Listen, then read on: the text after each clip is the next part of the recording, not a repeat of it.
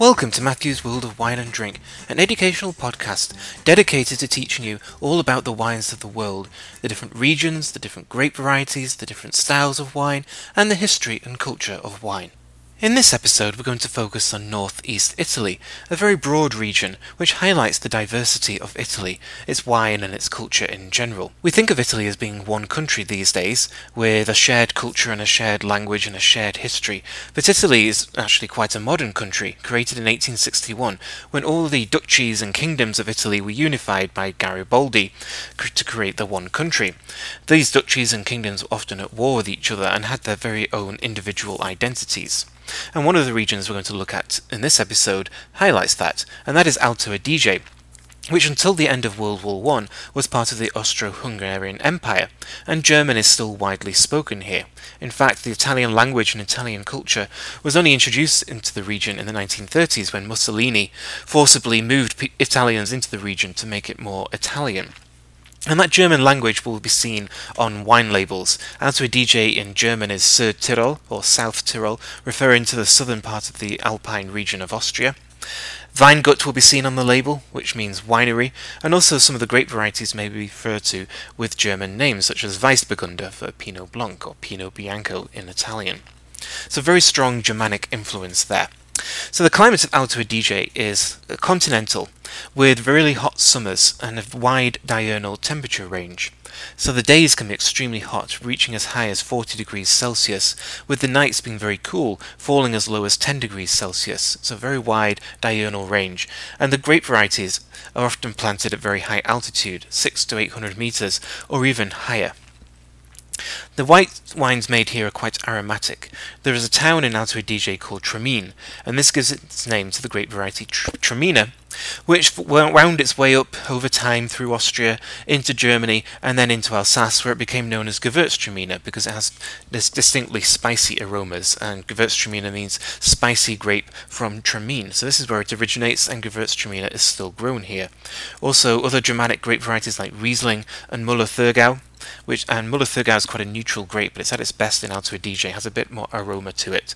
Also Pinot Blanc or Pinot Bianco, and uh, Sauvignon Blanc as well. The quality here is very high, and this has really emerged since the nineteen sixties as um, a quality wine region. Red grapes as well. Schiava is historically the most important, though not particularly high quality. Um, in German it's called Vernatsch, that's kind of Austrian German. In Germany itself it's called Trollinger. There are actually two types of Schiava. Schiava Grosso, which produces quite neutral wines with high yields, and then Schiava Gentile, which is higher quality, more aromatic, and with smaller grapes as well, so lower yields. Another indigenous grape variety of the region is Lagraine, which has deep colour and is earthy and tannic and can be quite good quality. Also planted here is Pinot Nero, or Pinot Noir, or Blauburgunder as it's sometimes called in Austrian German. And this is planted at high altitude, up as high as eleven hundred metres, and can be extremely high quality, quite light coloured, light bodied, with a nice tannic intensity, high acidity from those cool nights, and can be quite age-worthy. Moving further south to Trentino.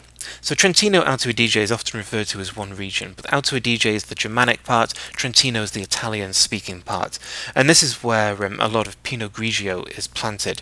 And Pinot Grigio has been one of the big success stories of Italian wine over the last ten to fifteen years, alongside Prosecco, and that's because it's quite neutral and easy drinking, high acidity, very refreshing, not a difficult wine, a good summer porch wine.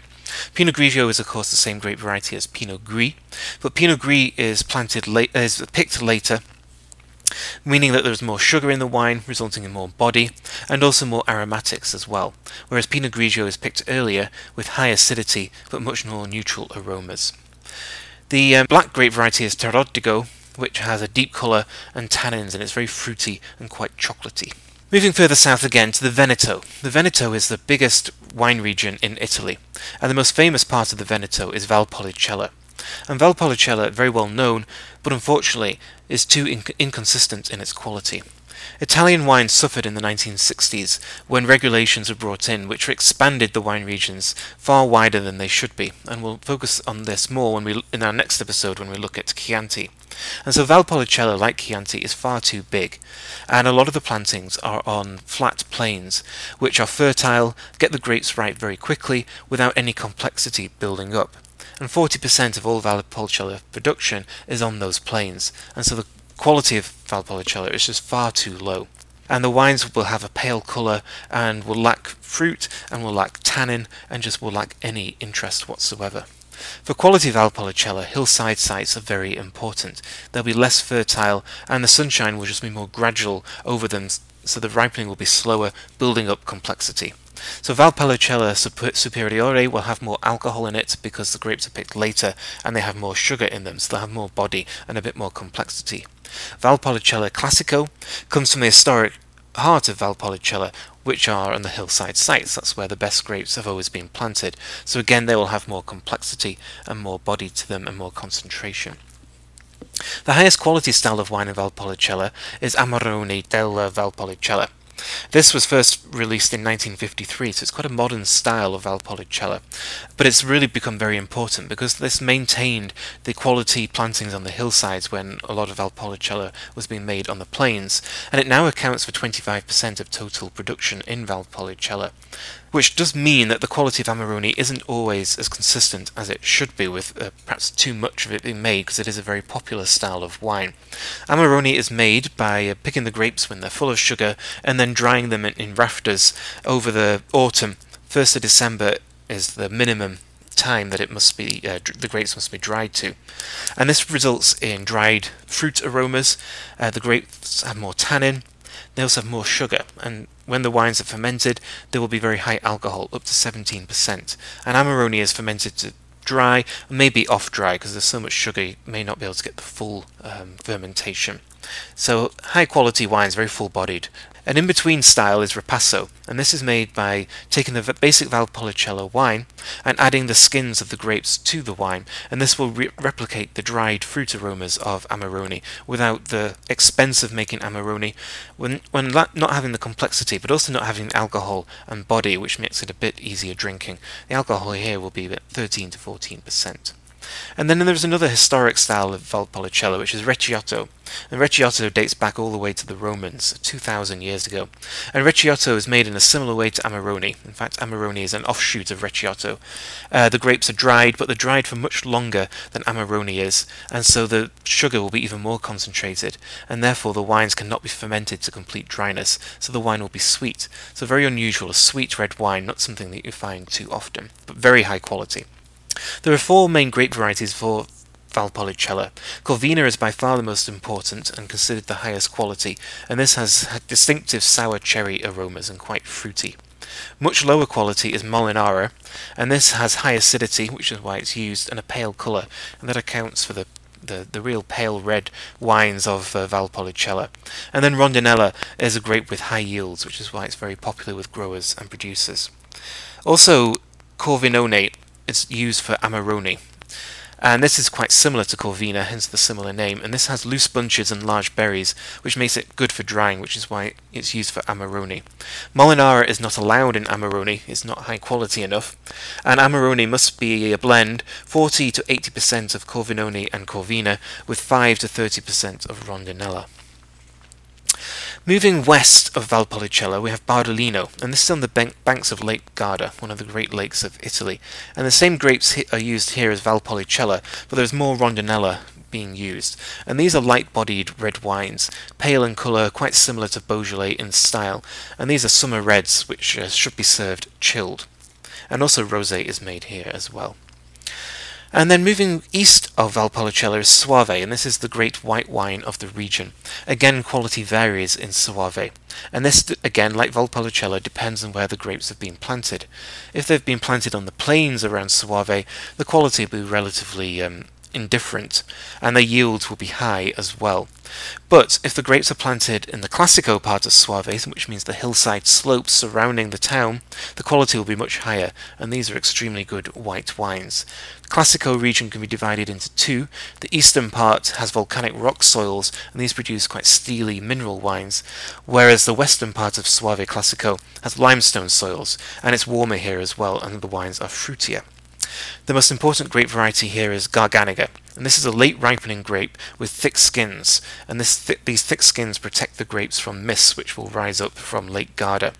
And this has a high yielding grape, so the quality of Soave is all about controlling the yields of Garganega, and in the plains you cannot do that, on the hillside slopes you can. Garganega must be seventy percent of the blend and can be one hundred percent, and this can produce high quality wines when those yields are controlled, delicate, spicy, with lemon aromas and almond aromas as well. When it's blended, there are different grape varieties it can be blended with. The basic stuff will be blended with Tre Trebbiano di Toscana, which is low-quality, neutral grape variety planted all around Italy, the most planted grape variety in Italy. Very neutral. Or it can be blended with Chardonnay, which simply beefs up the wine and gives it a bit more body. The high-quality stuff will be blended with Trebbiano di Soave, which is the same grape as Verdicchio. Um, Italian names for grape varieties are very confusing. Sometimes the same grape variety has a different name, sometimes different grape varieties have the same name. But Trebbiano di Soave is Verdicchio, which is one of the highest quality grape varieties in Italy, and that will add more complexity, more acidity, a bit more body and weight to the wine, while maintaining that mineral, steely quality to Soave. Another style in Soave is Recioto di Soave, so the same name as Recioto della Valpolicella, but here it's made from white grape varieties instead of black grape varieties, and so this is a sweet white, wi sweet white wine, which is made sweet by concentrating the sugars through drying the grapes. Moving much uh, more easterly, we have Friuli Venezia Giulia, based around the cities of Venice and Trieste. And this is where Italian culture meets Ger Germanic culture and Slavic culture. And the mo most important part of Friuli Venezia Giulia are the Collio and Colli Orientali regions, which are very close to Slovenia, hence that Slavic culture. And this area is very important because this introduced modern winemaking techniques for white wine. Traditionally, Italian white wines were not particularly good. They were fermented at warm temperatures and were aged in old oak barrels, which resulted in quite flabby wines and also wines with oxidative aromas, so quite nutty and a little bit off. In Friuli Venezia Giulia, particularly the Friuli part of the region, the Germanic influence led to um, much more modern winemaking techniques with cool fer fermentation in stainless steel tanks, resulting in much cleaner, fresher white wines, which became very fashionable and have influenced white, white, white winemaking all across Italy, which is much higher quality than it once was. Lots and lots of different grape varieties planted in this region, some of them indigenous, white grape varieties such as Friulano and Ribolla Gialla, and black grape varieties such as Refosco and Schioppettino. Friulano is the same grape as Sauvignon Blanc, and this has high yields, it's late ripening, with floral and almond aromas. Traditionally here it was called uh, Tokai, but that it's been changed to Friulano, and I think this reflects the, uh, the identity of the wines much better.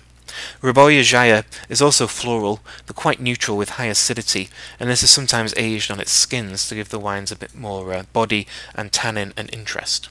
Those black grape varieties, Refosco actually refers to a whole family of grape varieties which we could spend an entire episode and more of this podcast focusing on, but the best wines from Refosco are herbal and tannic and very age-worthy. Schioppettino is more medium body, has a deep colour though, aromatic with violets and pepper aromas. This is a grape variety which was nearly extinct uh, after Phylloxera, but much more plantings of it, of it now, and it can be quite high quality.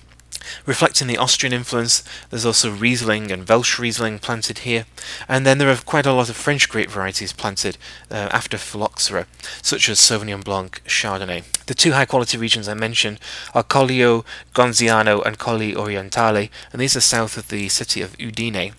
Collio, as it's often short shortened to, produces white wines which are quite delicate and aromatic and fragrant, and eighty-five percent of production here is white. Sauvignon Blanc, Pinot Grigio and Friulano, and also red wine which are quite like the Loire Valley, Cabernet Franc and Merlot, but these can be a little bit underripe. Colli Orientali refers to east-facing slopes, hence the name Orientale, and these produce wines with more body, more length, and can be aged in oak, so a bit more structure and concentration to these wines.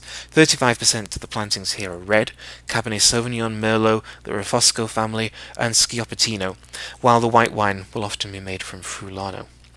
This region, as I mentioned, is next to Slovenia, and this only became part of Italy after World War One, rather like Alto Adige, giving an indication of the kind of fluidity of Italy's history. So that has been Northeast Italy. Very diverse region, different uh, regions within that larger area, and lots of different styles of wine being made from international grape varieties as well as indigenous varieties. So thank you for listening. This is Matthew, and this has been Matthew's World of Wine and Drink.